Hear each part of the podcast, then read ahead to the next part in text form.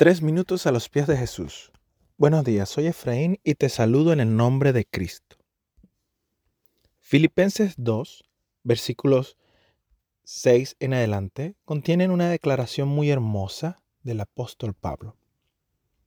Refiriéndose a Jesús, quien siendo por naturaleza Dios, no consideró el ser igual a Dios como algo a que aferrarse.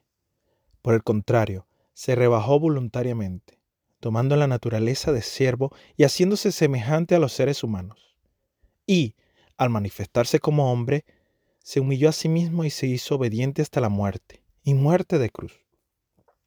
Por eso Dios lo exaltó hasta lo sumo, y le otorgó el nombre que está sobre todo nombre, para que ante el nombre de Jesús se doble toda rodilla, en el cielo y en la tierra y debajo de la tierra, y toda lengua confiese que Jesucristo es el Señor para gloria de Dios Padre.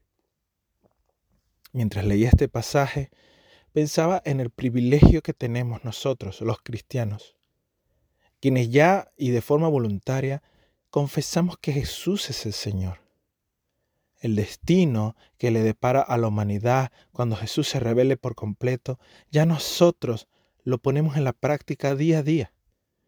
Decir Jesús es el Señor no es solo decirlo, es también vivirlo y creerlo, en el sentido de que Él es el Señor de nuestras vidas, que Él es quien indica el camino por el que debemos seguir, que a Él es a quien debemos obedecer, que es su voluntad la que buscamos.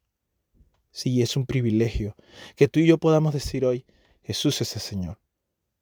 Pero también pienso al leer este pasaje que hay muchos lugares hoy donde decir Jesús es el Señor puede costar la vida.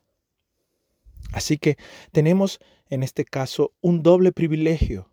Muchos de los que escuchan este audio viven en lugares donde hoy podemos decir públicamente Jesús es el Señor. En la reunión del domingo, por ejemplo, cuando como comunidad de fe cantamos, alabamos juntos, oramos juntos, y decimos juntos en un lugar público, Jesús es el Señor. Eso es un privilegio.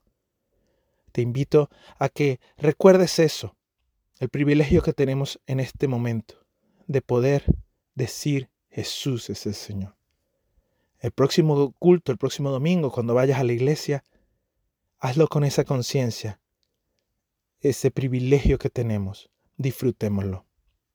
¿Y tú qué piensas de esto? Me gustaría saber tu opinión y comentarios. Puedes visitarnos en la página iglesialatina.com y deseamos que tengas un día muy bendecido.